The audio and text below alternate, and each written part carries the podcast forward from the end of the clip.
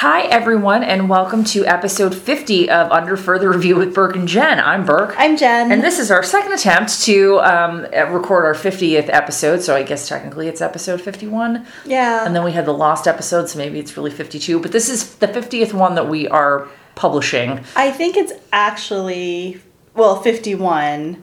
Um, because I think I did count the lost episodes in the you they just- the numbers just skip around, but I think I actually counted. So Okay. yeah. Um, so, uh, pod mascot Rufio ruined our last recording. If you follow us on Instagram, you've seen a couple of photos of him. Um, he was doing some real heavy breathing on top of the recording, so we thought we would not uh, release that to the public and maybe trigger some horrible memories from people who got, Got, like- prank phone calls yeah. back in the day um, and just re-record. So here we are. Um, the first topic we have for you this week is um, Reggie Bush, who uh, recently was awarded $12.5 million from a by a jury in uh, St. Louis based on an injury that he suffered um, while playing for the San Francisco 49ers um, against the St. Louis Rams, now the LA Rams. What happened to Mr. Bush was he was running, uh, went out of bounds, and as he was going out of bounds, he apparently like ran off the turf and hit a piece of concrete, slipped and tore his ACL. Um, Yeah, he was returning a punt, and I think when he was out of bounds, he also got pushed, which pushed him onto the concrete where he slipped in cleats. Um, and uh, as you said, tore his ACL. He sued basically under the theory of negligence. Um, Right. And that is what the jury found that the Rams had created and maintained a dangerous condition, uh, which um, you know led to an unreasonable risk for players who played. I mean, because this is not a regular football injury. I presume that if he had like been pushed out of bounds and fallen on grass, he probably would have just fallen on grass. Uh, except this was concrete, and he slipped in his cleats, and that's how he tore his ACL. Um, Interestingly, one of the points that uh, Reggie Bush's team raised during the case was that um, Josh McCown had been injured on that field um, the week before, um, and you know pointed to that as the Rams were just negligent in how they took care of their field and just the general condition of the field. Um, apparently, they refer to the concrete uh, surrounding the field as the concrete ring of death. Although I don't know that anyone actually died, uh, at least at Saint, the St. Louis Stadium. and it sounds like it was pretty notorious, though, that it was Yes. Yeah. something that people were mindful of. Um, so the twelve point five million dollars breaks down uh, by four point nine five million um, in compensatory damages and seven point five million dollars in punitive damages. And one of the things that um, we raised when we did this the first time around is that half of the punitive damages 3.75 million goes into a tort victims compensation fund so that's not money that reggie bush would see anyways Um, and apparently, the St. Louis, or excuse me, now the LA Rams are um, definitely going to go into appeal and may ask for a new trial. It's not clear to me on what basis they would be asking for the new trial unless they're going to make the argument that like the jury was biased because they're mad that the Rams left and moved to LA. Yeah, I mean, I when I first read the amount of the verdict, I was, and it was the and the fact that it was awarded by a St. Louis jur- jury, I was like, wouldn't you want to screw the Rams too? Because they just picked up and left you guys. I w- yeah, it doesn't seem completely unreasonable. No. Um, well, in the week since we tried to record this um, episode last, I've actually found a couple of new interesting um, uh, issues around this case. When the uh, St. Louis or the Rams, I have to stop that. The Rams asserted as part of their defense that Reggie Bush has had a number of knee problems throughout his career, true.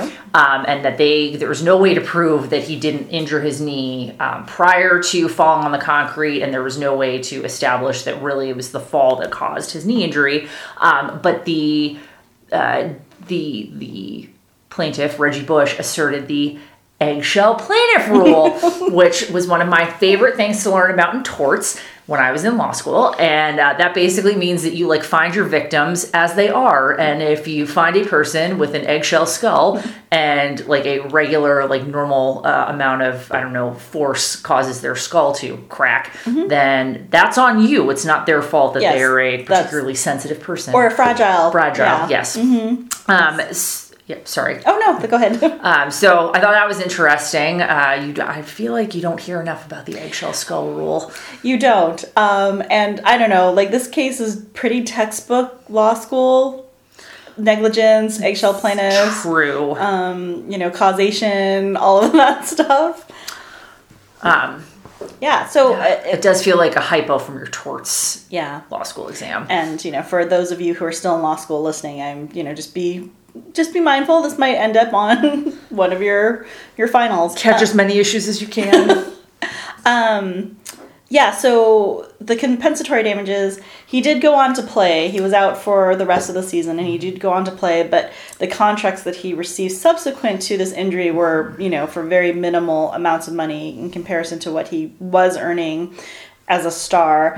Um, and then he was out of the league, you know, basically the year after this injury, maybe two years after this injury. So, um, yeah. So caused. I guess there's no way to kind of affirmatively prove that this caused his career to be over, but it certainly seems like at the very least he lost money on the contracts that he signed following the injury. Yeah, I mean, there's probably a pretty good argument to be made that um, once you got to the 49ers in the in the in the recent past, that your career was pretty much over. Yeah, because he played for the Lions before that. And the Saints. And the Saints. Yeah.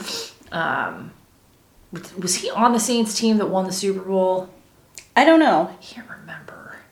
I don't know if he's a world champion, Reggie Bush. Right. He is no longer a college champion, though, since that was erased from the record books. Um, the other interesting thing, I think, as like labor nerds that we are, um, issue that was highlighted by the Rams is they argued that uh, the lawsuit was preempted by the terms of the NFL um, and the NFLPA uh, collective bargaining agreement which um, the Rams took the position um, should have forced Bush to go through an internal grievance process. So basically, exhaust his administrative remedy, I guess, before he filed a suit in court. Um, they lost on that. Uh, but they tried to argue that there were provisions of the contract um, that required a joint safety committee for reviewing the safety of equipment and services to be Oh. established. Um, and because the joint committee hadn't finished their work, that it was premature for the district court to be making any kind of findings in this case. Uh, the the circuit court judge, um, Judge Jean Hamilton, out of the Eastern District of Missouri, uh, didn't buy their argument at all. Uh, and basically said, even though there's a reference to the CBA, um, it doesn't mean that that preempts all federal law that applies in this case. Um, how is this not a workers' comp case? Well, that's a really good. Maybe because he was suing. Is it because he was suing not his own employer, but he. How do you even have workers' comp in the NFL? I've never thought of that. Yeah, uh, maybe we'll just bring on a workers' comp expert because neither of us are workers' comp attorneys. and I have so many questions about workers' comp cases. But yeah, I mean, this is an injury that arose in during his of employment. his yeah. job. I wonder if they're like exempted from workers' comp cases, uh, workers' comp law because of the nature of the work, and they get special treatment under all kinds of Yeah. laws. Yeah, I mean, I I get that and I can understand that, but at the same time, there's got to be, and maybe this is what the Rams were arguing. There's got to be a step between you being injured and then just you just suing us in court like a regular slip and fall, which is what this was. Right. Right? I wonder, yeah, I wonder if it's because he's not suing, like if he had gotten hurt at Levi Stadium, Mm-hmm. if it would have been a different situation. Because he's not suing his own employer, he's. No, suing that's true. He's somebody else. yes, huh? Oh, so many questions. This I thought this was a pretty easy like story, but no, it's raising all of these other questions. Yeah, because like what if somebody, so if like I'm a public works worker and I'm out, I don't know, fixing a stop sign and someone's dog runs out of their house and bites me. Mm-hmm. So I'm injured in the course of my work. Yeah. So I would be able to file a workers' comp claim through the work, but then I think I'd still be able to sue the people whose dog bit me.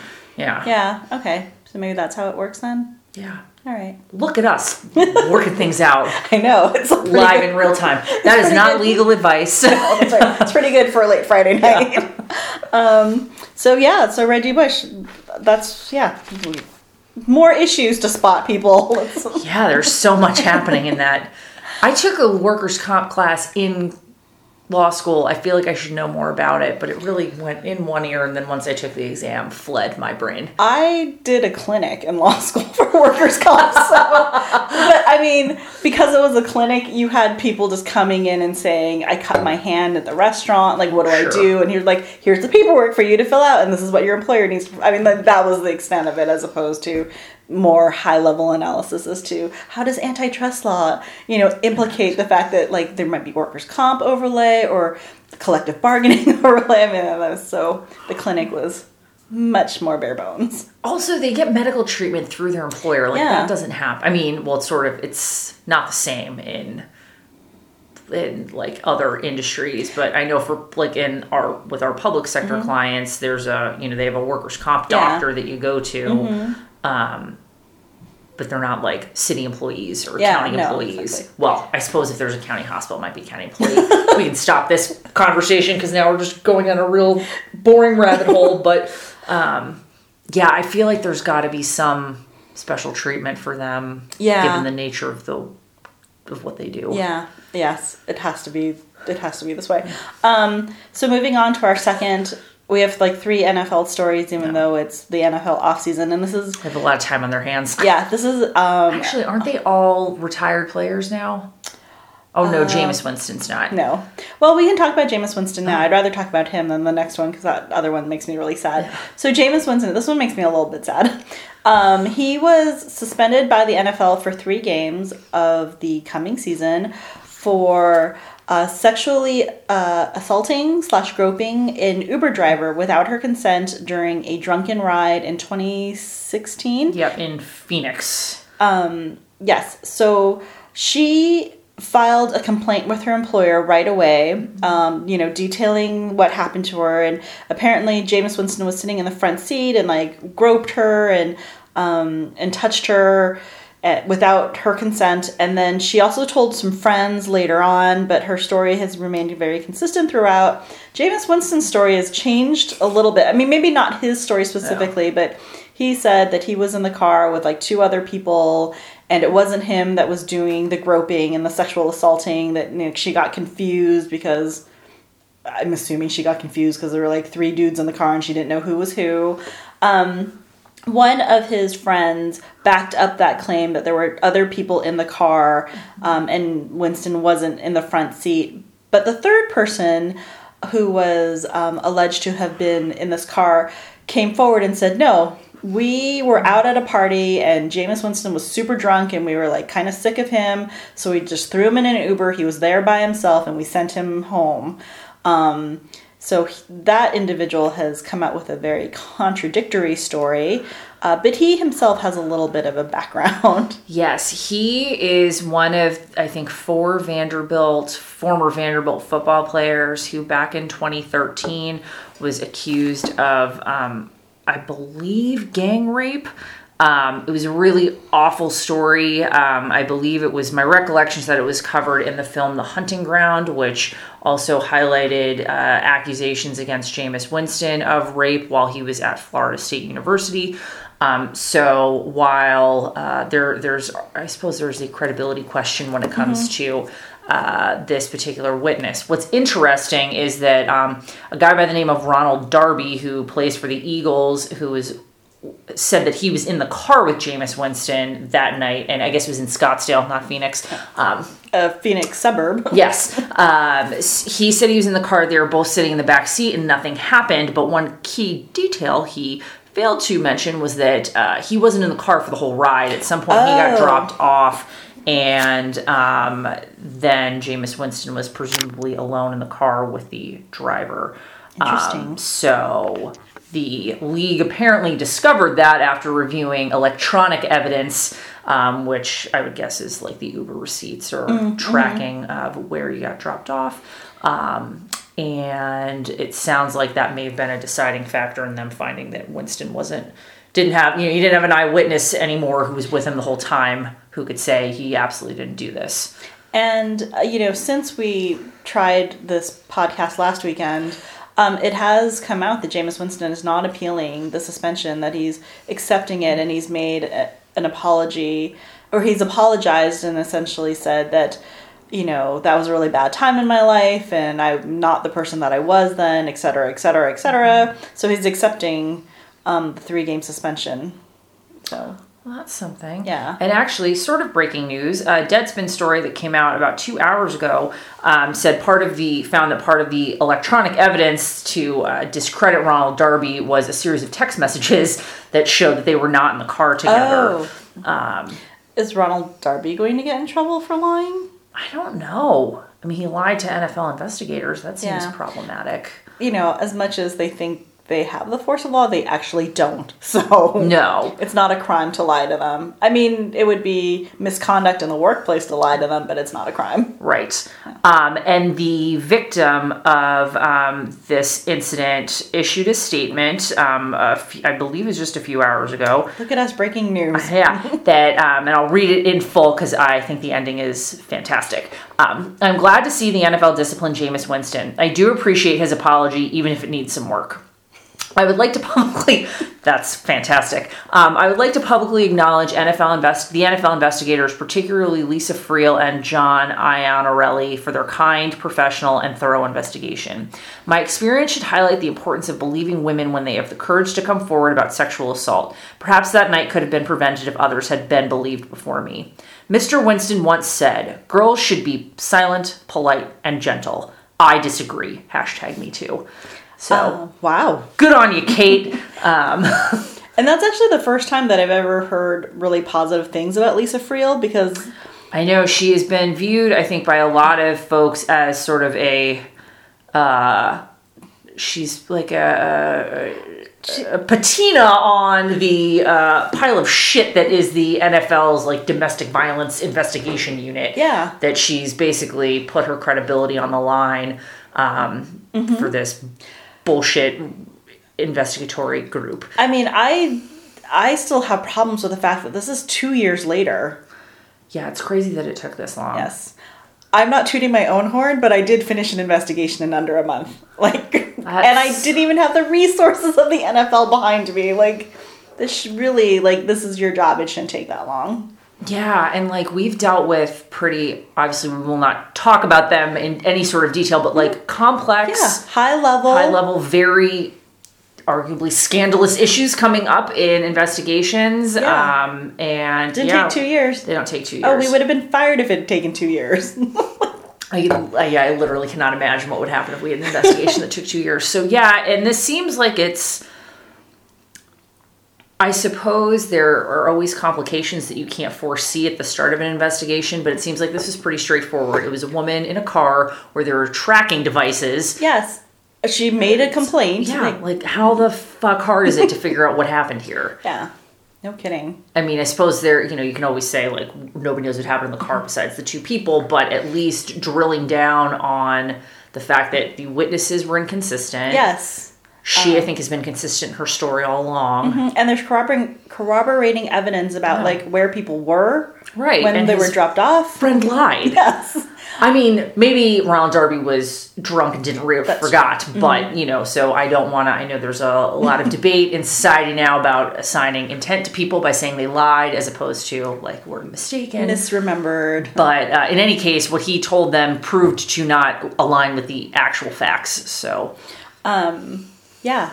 So well, I'm glad that she she had a, a positive experience because that can be very difficult to participate in an investigation as the victim or the complainant and and feel that um, you know there's some degree of like I need to poke at your story to make sure it holds up because um, you know this sort of sets the course for me as the investigator in talking to everyone else. So you know, and that can't that's not always pleasant. you know. no, and I think sometimes uh, the investigator. So, like under California law, there are only three groups of people who can do investigations either an HR professional from inside the organization, a lawyer, or a Licensed private licensed investigator.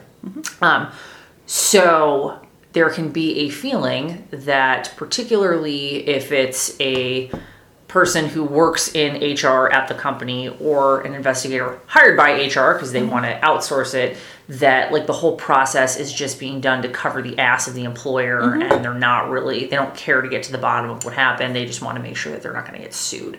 So, um, I don't know. I suppose this, yeah, this woman could have sued the NFL. I don't know if the, Yeah. I don't know how it works because the NFL is not really their the employer of Jameis Winston. Although he was in the off season, I mean, I don't know how she would have created like a nexus back to his work. But in any event, um, yeah, it seems like just the way that our system is structured, it doesn't incentivize sort of supporting or centering the victim in this process. So the fact that she came away from it having a positive experience is notable. Yes. that's a little bit of a win. Yeah. Um, all right. Third story. Sad story. Yeah, so um, I feel like yeah, this whole thing has gotten progressively worse. We have some like hot goss at the end of the uh, podcast to uplift things for everybody. So our third NFL story, um, again, we're talking about a former NFL player, Kellen Winslow Jr. I'm emphasizing junior, or I guess the second. He's the second, Oh, okay. which makes no sense, but okay. Um, in any event, because the crimes he has been accused of are so heinous, I don't want Kellen Winslow Sr. to be accidentally painted with the bad brush.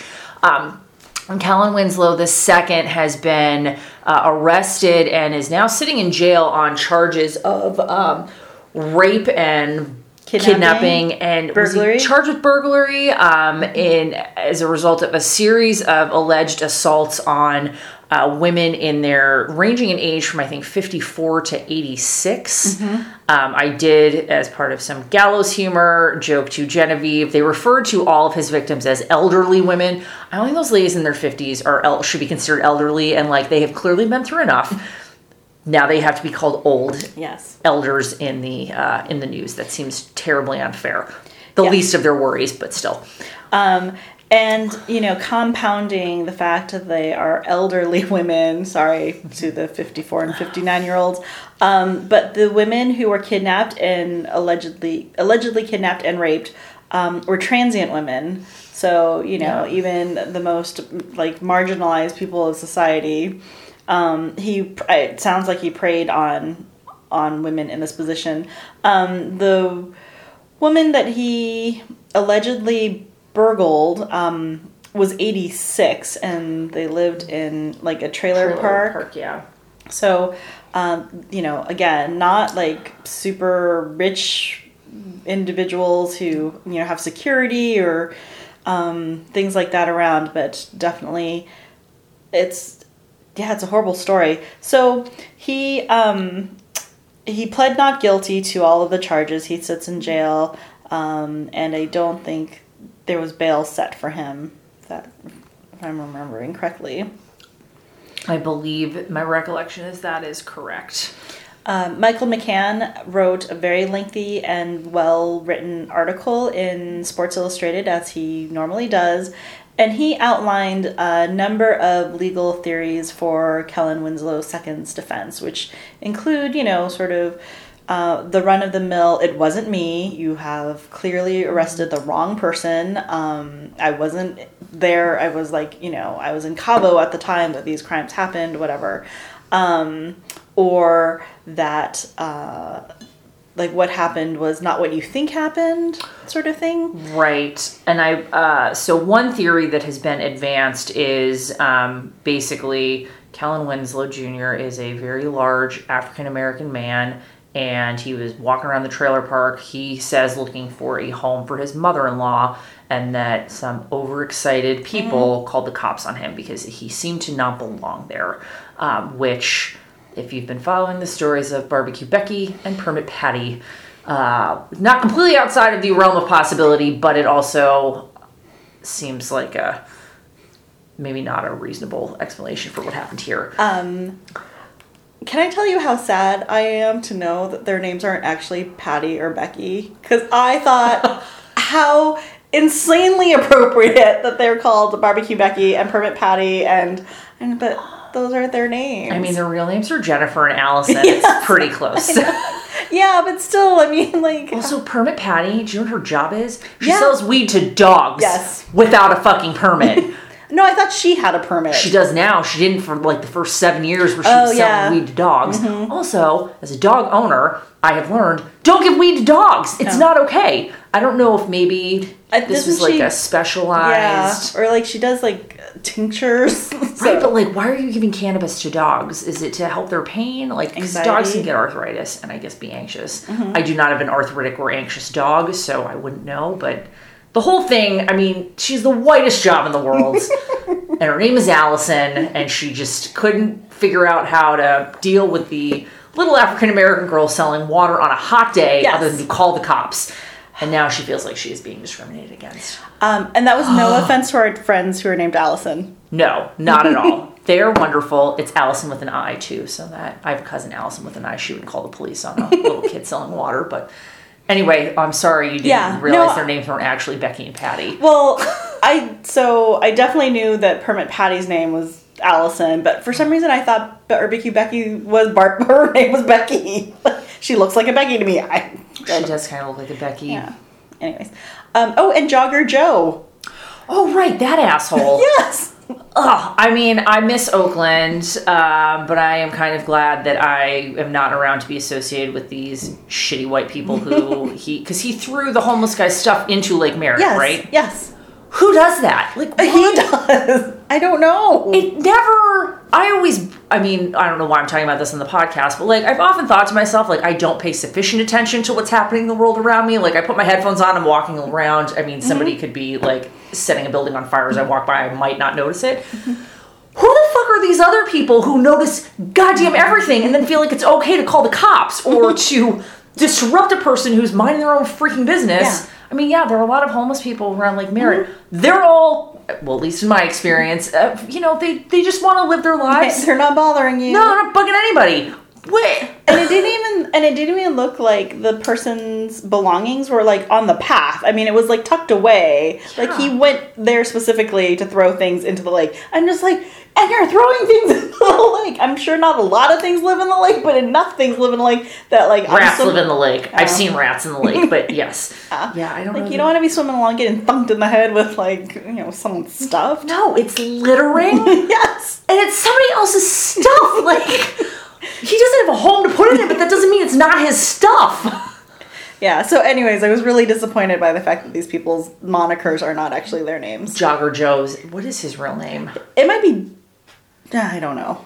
He had I- a real tough mugshot because he at least got arrested. Yes. I don't know that there, other than the public shaming, have been any actual consequences for Becky and Patty.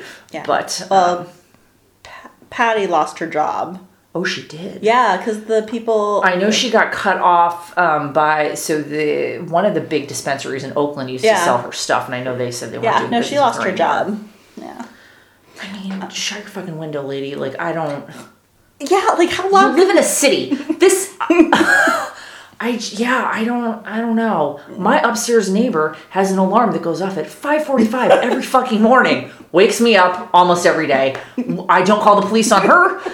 It's annoying as hell, but whatever. I live in an apartment building. This is my life. Yes. So, Um.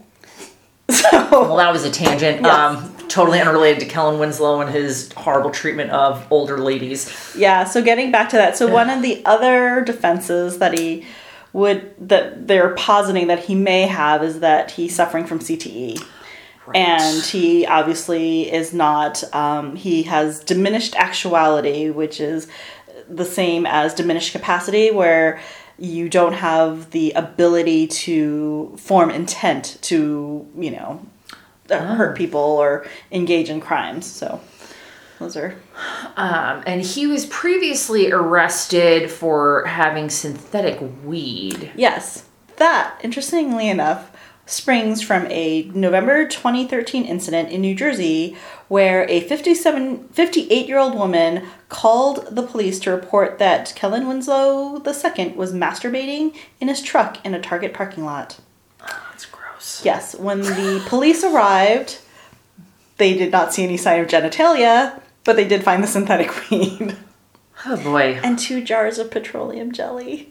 Sorry, I read that detail and I can't get it out of my head. Oh, that's terrible. Burke's shoulders are so Ah. scrunched; they're like up by her ears. So apparently he was denied bail. Look, I'm so glad my dog ruined our last recording because we're getting all these great details because we do research while we're talking to you. Um, when he was denied bail, apparently the judge cited the movie Mission Impossible as a reason to deny him bail.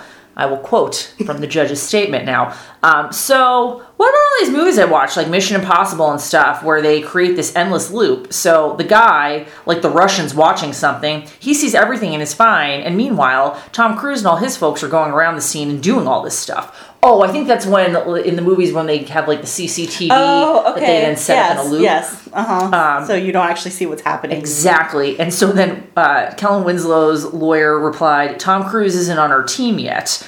The judge was unmoved by that and denied bail. So, like, he thinks that Kellen Winslow can, like, set up, like, fuck around with surveillance or his ankle monitor so that he's out doing stuff, Mission Impossible style, but nobody will know about it. I'm not really sure where the judge was going with that. That's that. crazy. That is That's- crazy. That This trial, I mean, I'm a true crime fan, so I try to have some removed from, but I do recognize they're real victims and like Mm-hmm. it's not just fun to read about. But this trial is going to be wild. That's where the judge is like, I'm not letting you out on bail because you could, you uh, could go. you could pull a Tom Cruise and just fake Yeah. footage, and we won't know where you've gone. Couldn't he do that in jail too? Yeah, I would Because imagine. they have video cameras on them in jail. mm-hmm yes. I have a lot of questions. Uh, yes, Kellen Winslow Sr. and um, his spouse are standing behind Kellen Winslow II. Yes. Um, yeah, they basically said he didn't do it, and they Mm-hmm. stand behind him. Um, what was weird is, isn't wasn't one of these incidents he allegedly chased a woman into her house, like she was outside gardening, and, Mm-hmm. and then he, he- tried to it. He flashed her. Yeah, Yeah. And so she ran away, but then I guess they didn't catch him, so Mm-hmm. they couldn't actually tie. If he's saying that he it wasn't him, Yeah. um, they missed an I opportunity. think to uh, the him. woman who ran into the house, like her husband came out and then like chased him away or something like that. But I'm like, it sounds like regardless of how this all shakes out, that Kellen Winslow II really needs a lot of help. clearly, Yeah. um, yeah, that's it is a it's a sad story. I think all around. Yes. So Um, in lighter news, well, actually, it's not lighter news. It's actually horrible news as well. Uh, there was a a really strange case of cyberbullying in the NHL. Oh yes, um, so the Ottawa Senators, who are just like a team on the whatever the opposite of like Right. upswing Yeah. is. I don't know. They're on a they are plummeting towards the earth in a death spiral in an airplane. I don't know. They uh so the Ottawa Senators coming off of I believe it was like two seasons ago, they almost made it to the Stanley Cup final. Last season, they were like the second worst team in the league. And uh, there were a lot of rumors as to what happened. Their uh, former general manager, Bryan Murray, died after a long bout with cancer. He was very beloved. People took it really hard. Their um, owner, Eugene Melnyk, is a complete goddamn lunatic and uh, is terrible, will not spend any money on the team. I mean, I say any, he basically spends to like the cap floor. The way that the salary cap in the NHL works is that you have to you have to hit at least a minimum of spending on salaries, and then you're capped on the high end. Um, it's not like baseball where you can blow through the cap and pay a luxury tax. Um, so he barely gets to the cap floor. He uh, complained on the eve of a, an outdoor game in Ottawa that the fans were terrible, and he was going to move the team because the fans suck so much. Part of Ottawa's problem, this is not at all legally related, has nothing actually to do with the story, but part of their problem is that their arena is out in the Ottawa suburbs. It's Oh. a real nightmare to get to, so people don't go to the games very much. Um, so yeah, But they're Canadian. Like, yeah, isn't it like required for them to go to games? I guess. I mean, I get maybe they watch it at home. Yeah, that's true. Saturday Um, night hockey and all. Yeah, uh, hockey night in Canada. Yeah, that's right. Uh, so anyway, the senators. Uh, so there's like drama that everybody kind of knew about going on. Um, they also had an incident where recently, um, where I think as part of a scouting trip. um, an assistant coach, Randy Lee, was arrested for uh, basically sexually harassing a teenage driver of a hotel shuttle. like he got up and started like rubbing the kid's shoulders and wouldn't leave him alone. Um, the senators did basically nothing after this was reported. They um, were not doing so. He uh, Randy Lee works a lot with their young players. He was, Oh. I think, he was scouting um, in anticipation of the draft, which is why I previously thought he was at the draft when this happened. Um, so he, uh, they did nothing to like interfere with his participation in the draft. They said he was going to be down with every all the big other head honchos picking kids to come play for Ottawa, even though he, uh, you know, was, like, was very inappropriate with one. Um, finally, cooler heads prevailed, uh, and he was put on paid administrative leave from the team. So I do not believe he participated in their draft activities, but. We're not here to talk about all of that. We're here to talk about the cyberbullying incident, um, alleged cyberbullying incident between the uh, wife of star defenseman Erik Karlsson and the fiance of leading scorer Mike Hoffman. Uh, so Monica, Car- or God, their names are so similar. It's like they are in some kind of like terrible cheesy romance novel. Melinda Karlsson is the wife of Erik Karlsson. She was expecting their first child earlier this season. Uh, very sadly, their son was stillborn. Um, quite late into her pregnancy. Uh, and after this, that happened, I think, in March. In May, Melinda Karlsson requested a peace order from a court in Ottawa, and that's, I guess, the Canadian equivalent to a restraining order um, against a woman named Monika Caryk, fiance of Mike Hoffman, um, for making allegedly thousands of posts um, that were made derogatory comments towards uh, Melinda Karlsson. She also claims that um, Monika Caryk repeatedly wished her dead. oh. Monika Caryk, Melinda Karlsson. Yes, that Monica wished Melinda dead. Yes, wished Melinda dead. That Monica wished Melinda's baby dead, and the baby actually died, makes the story so much worse. Um, and that she wished that Monica wished that someone would take out Erik Karlsson's knee so that his career would be over.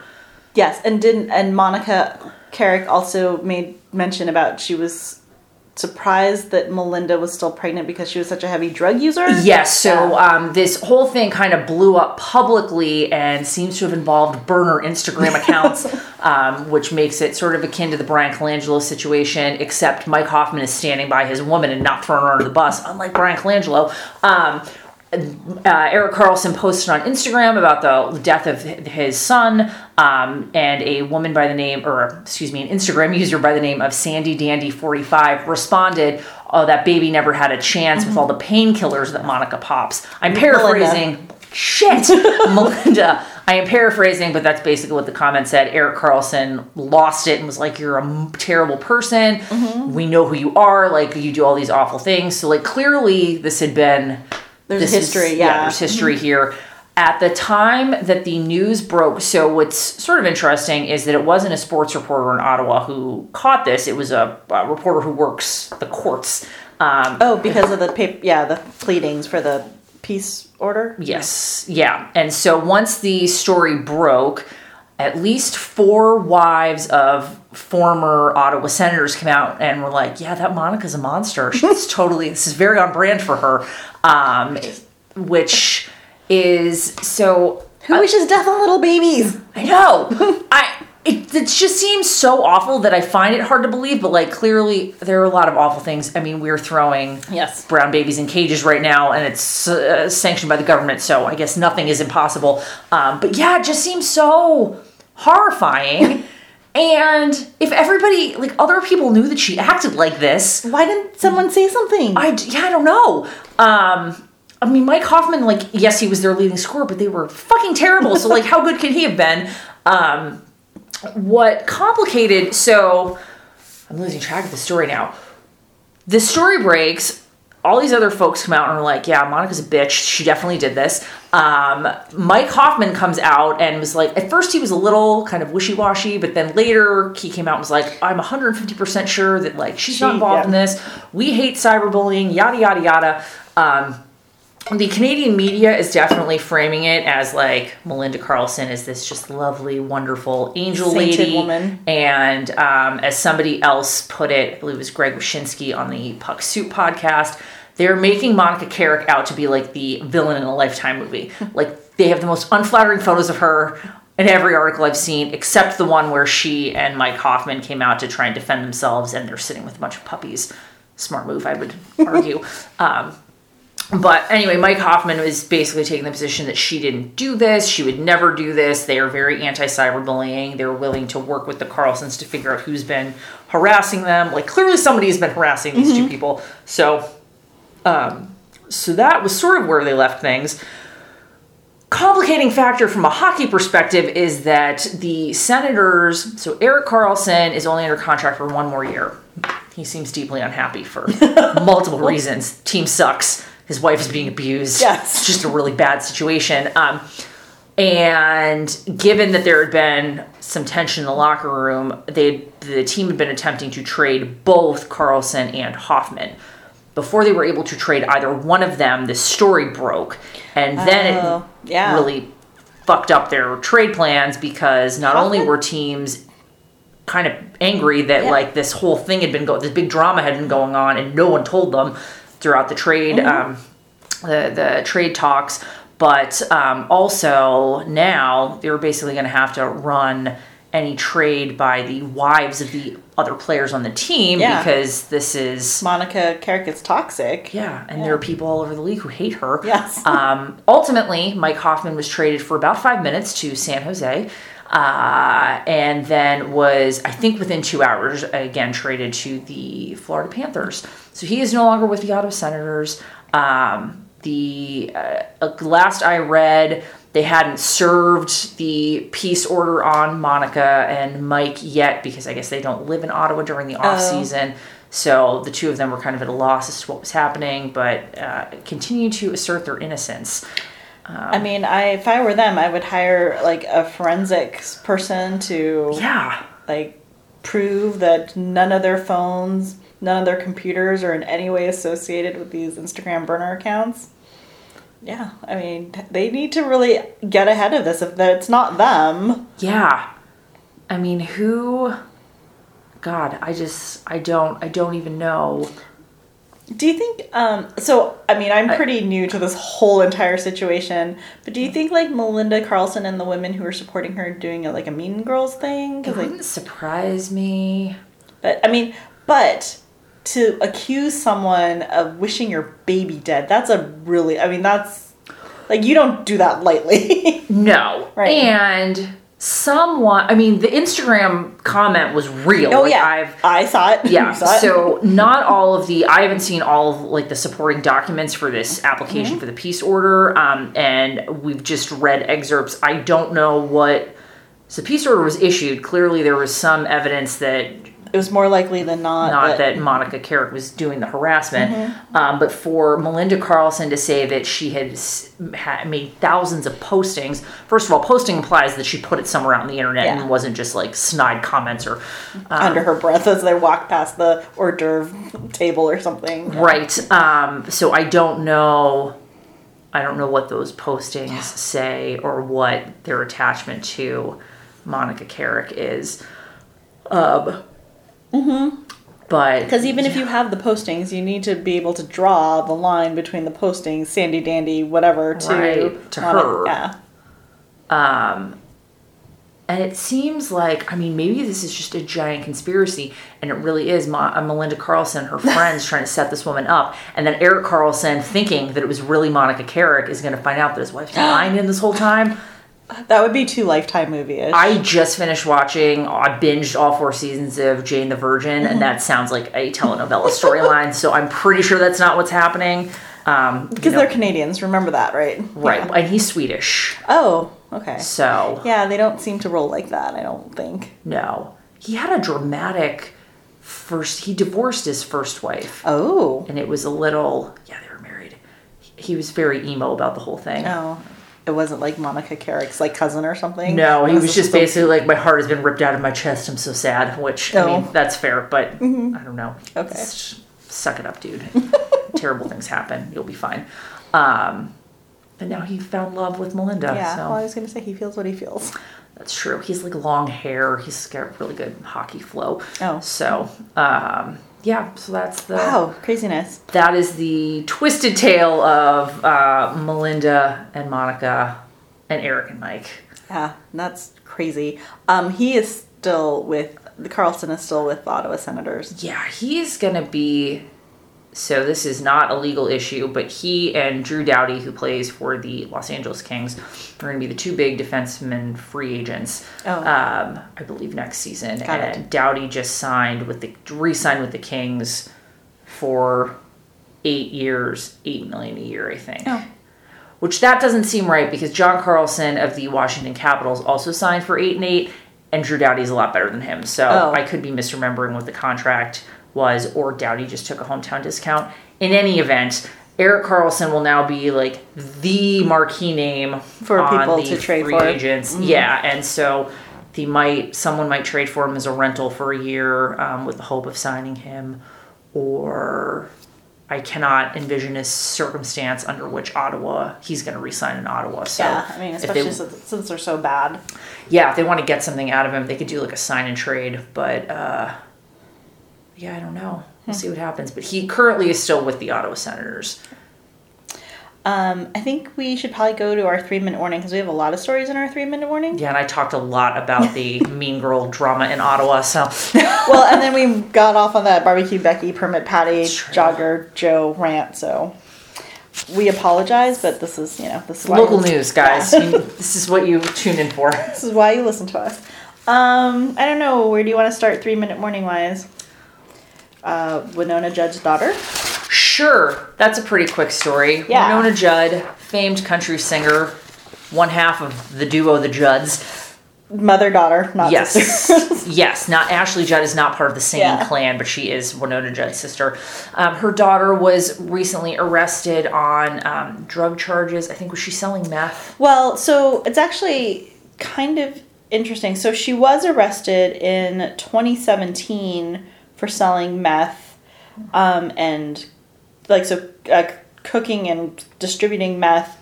Her jail time was reduced to probation, and after 30 days in jail, um, and then going to an in-house rehab program. But she violated her probation. That's what got her thrown into jail, and now she's serving eight years. Years. Yeah. Which is a long time Mm-hmm. to be in prison. Yeah, apparently, um, she, uh, so aside from the meth, she, Um, she was manufacturing meth. she was manufacturing meth. I said cooking, but that's because I couldn't remember the word manufacturing. Um, I know it's. I mean, bad. it is cooked. Um, she was what was she? She like, so she left her drug court mandated drug program. Um, she also like fled the jurisdiction. She did a whole bunch of things. Yeah. Um, and she is, although she was scheduled for, sorry, she's sentenced to eight years, meaning she wouldn't get out of prison until August of 2025. She will apparently be up for parole in February of next year. Yeah. Um, So yeah, I don't really. I didn't even know that Wynonna Judd had a daughter. So um, yeah, I feel like it was on the cover of People magazine back when I was younger and used to read it regularly that she had a baby. Oh, So, um, yeah, but this girl's only 22. I don't know. It's just sad. But it is really sad. It also makes it sound like she was kind of some kind of meth kingpin. So, uh, Yeah, she. You know. Uh, I guess um, she had been seen in like a bunch of Walgreens buying pseudoephedrine. did you know that Mountain Dew can do the same damage to your teeth that meth does? That does not surprise me. It's got so much sugar in it, and it's that crazy yellow color. Yeah, it's not a color that exists in nature. Um, so don't do meth or Mountain Dew, kids. It's all very bad. Bad stuff. Um, we have an update on Rebel Wilson.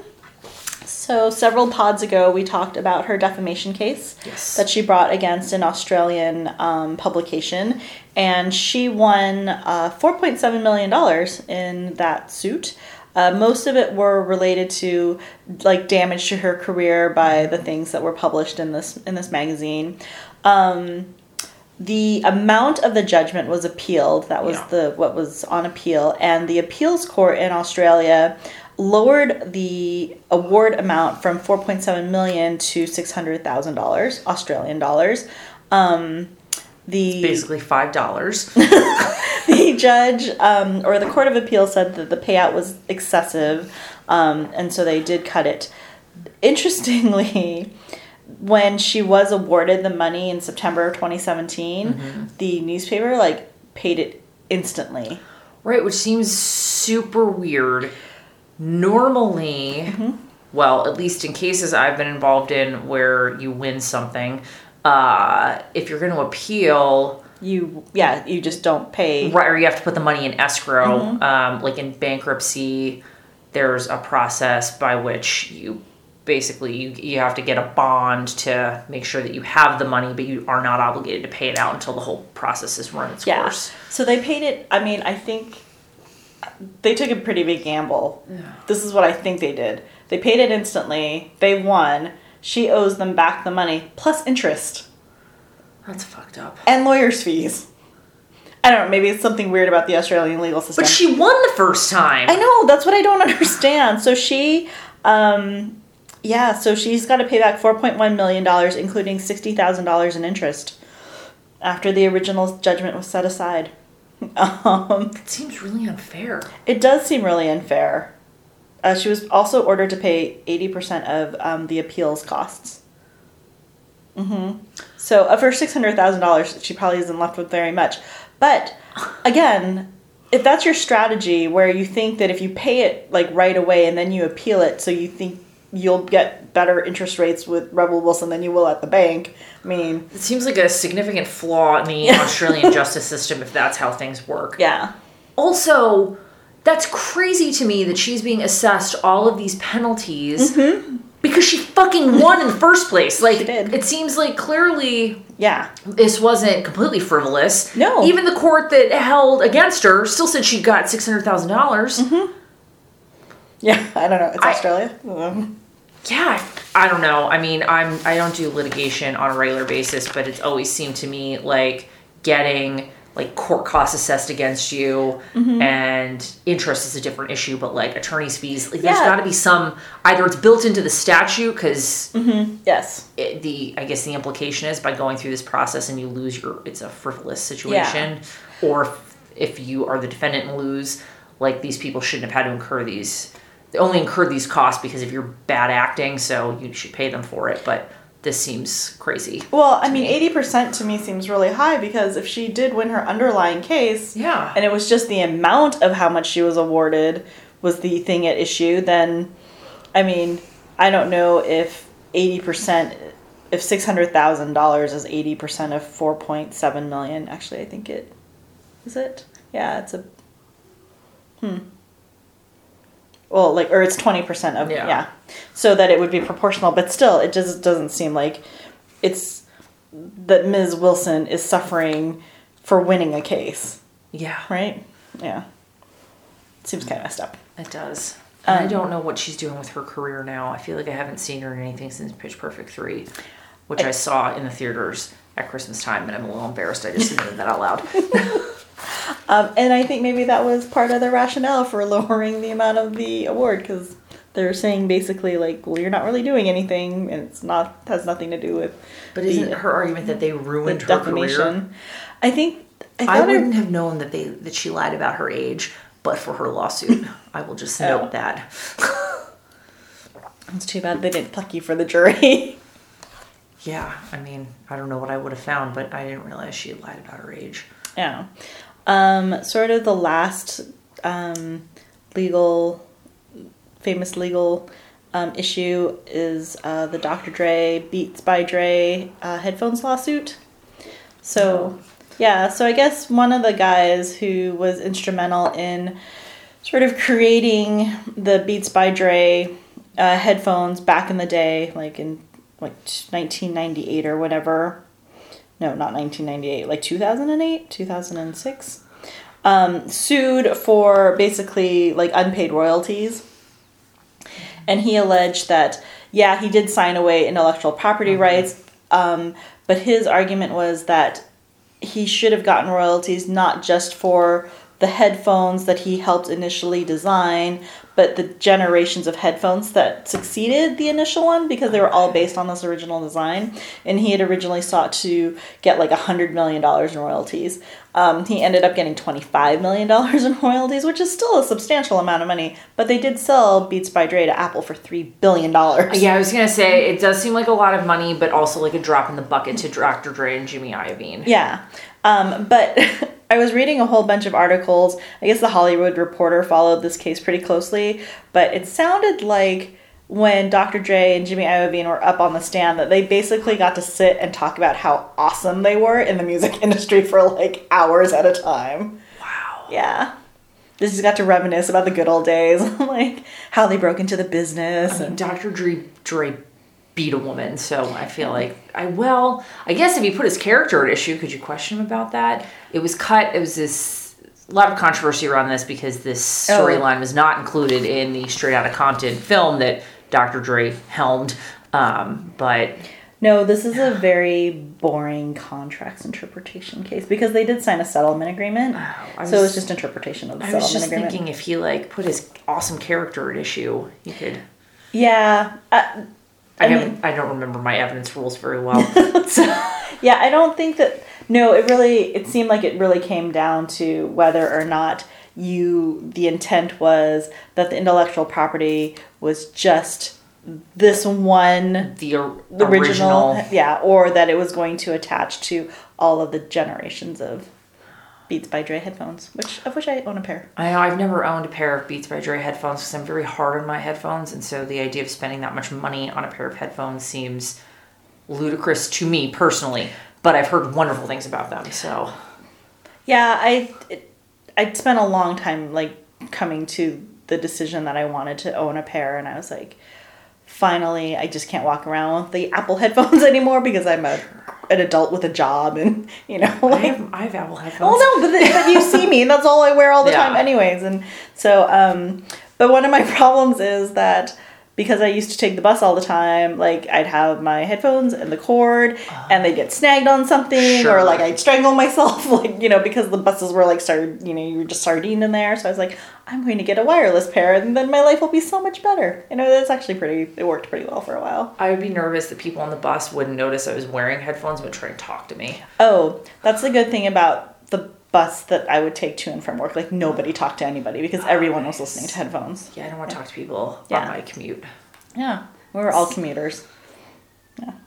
So, um, I just had one story that I wanted to talk about um, because it is World Cup.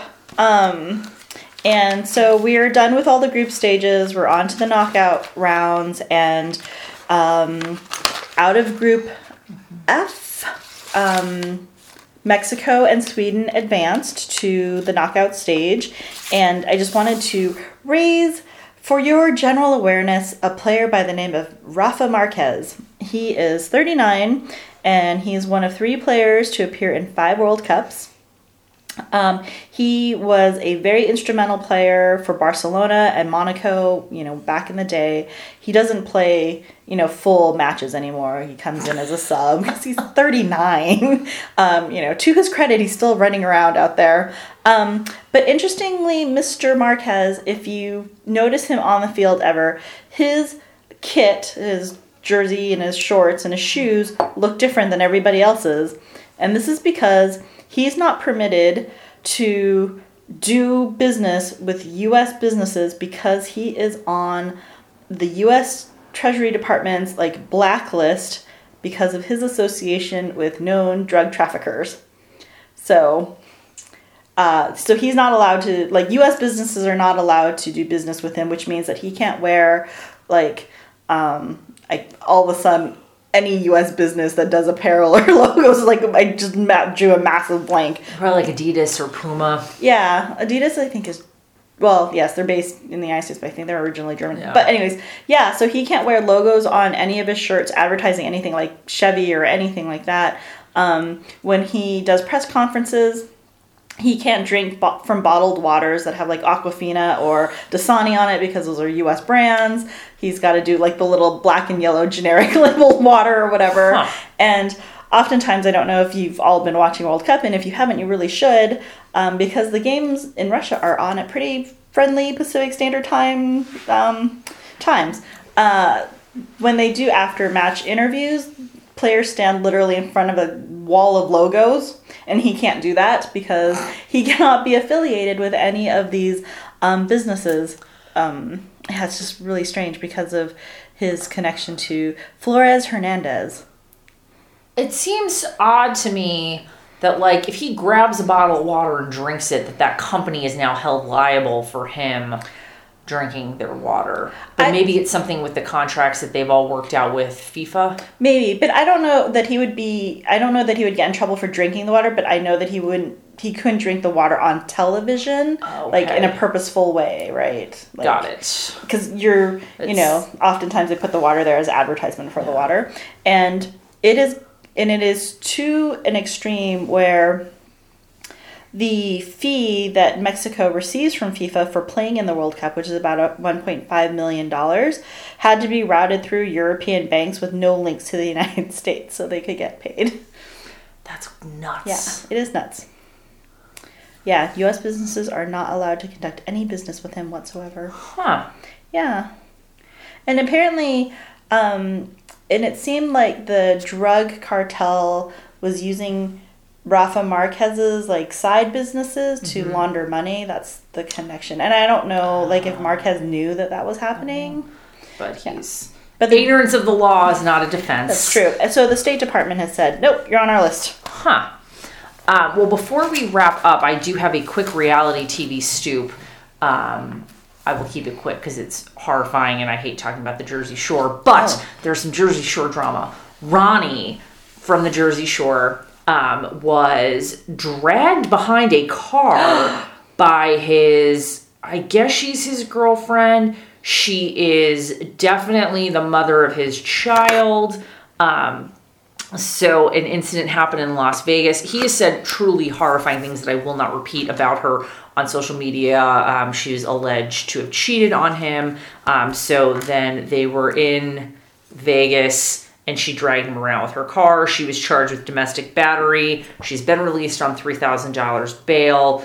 Um, Ronnie is saying he is um, going to like take their kid away from her. Oh. So apparently, the uh, Ronnie has explained. There's some further details about this. They got into a fight at a barbecue while they were driving home from barbecue.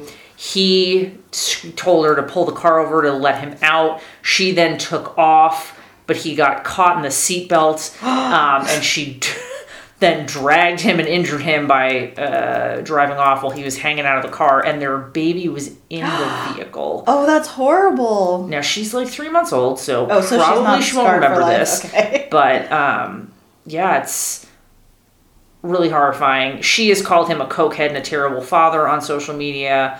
Um, yeah, it's just a real mess. But that's the reality TV stoops. She's out on bail.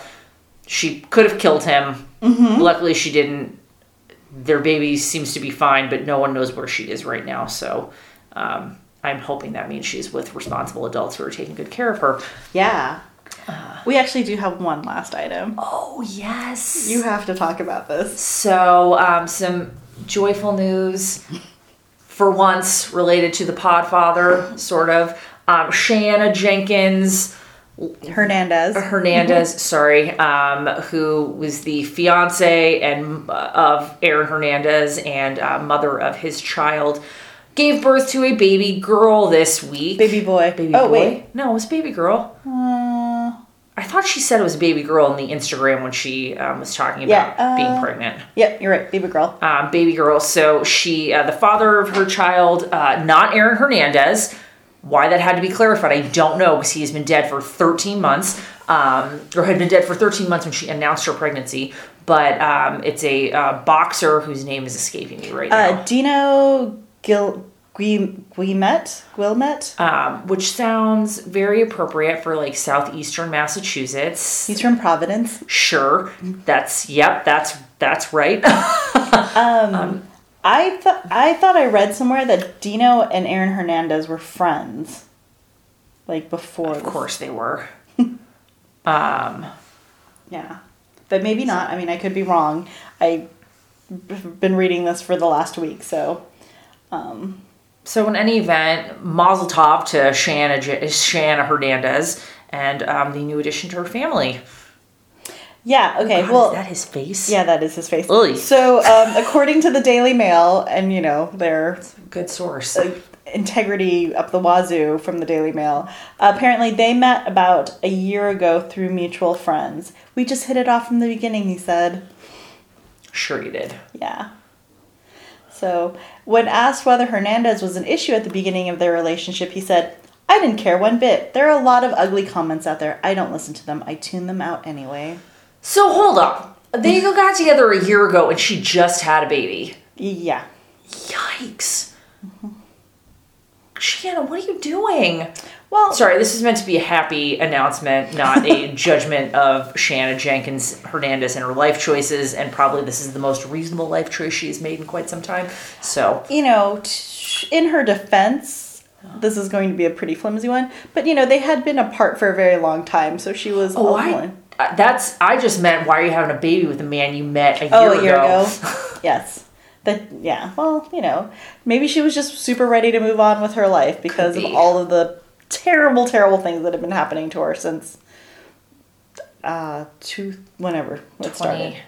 it's 2013. That's when they marched him out of his house with his uh, shirt not on and in Oh. handcuffs. Okay. I only remember because I was studying for the bar at the time. So following the Aaron Hernandez story actually helped me with my legal studies. Well, yes, and so yeah, so we're sad that Aaron Hernandez is not here to enjoy this news. Maybe, but he might not enjoy it. He probably wouldn't. No. But um, yeah, I'm sure he would want her to be happy. that's true. I think that was part of the note that he left behind. Yeah. So good for Shanna. Hope she has a nice, happy, peaceful, quiet rest of her life with Yes. her two daughters. Yeah. Do you know the name of her second daughter? I don't know. Yeah, I don't think I, I'm scanning this article really quickly and I don't see it. So, all right.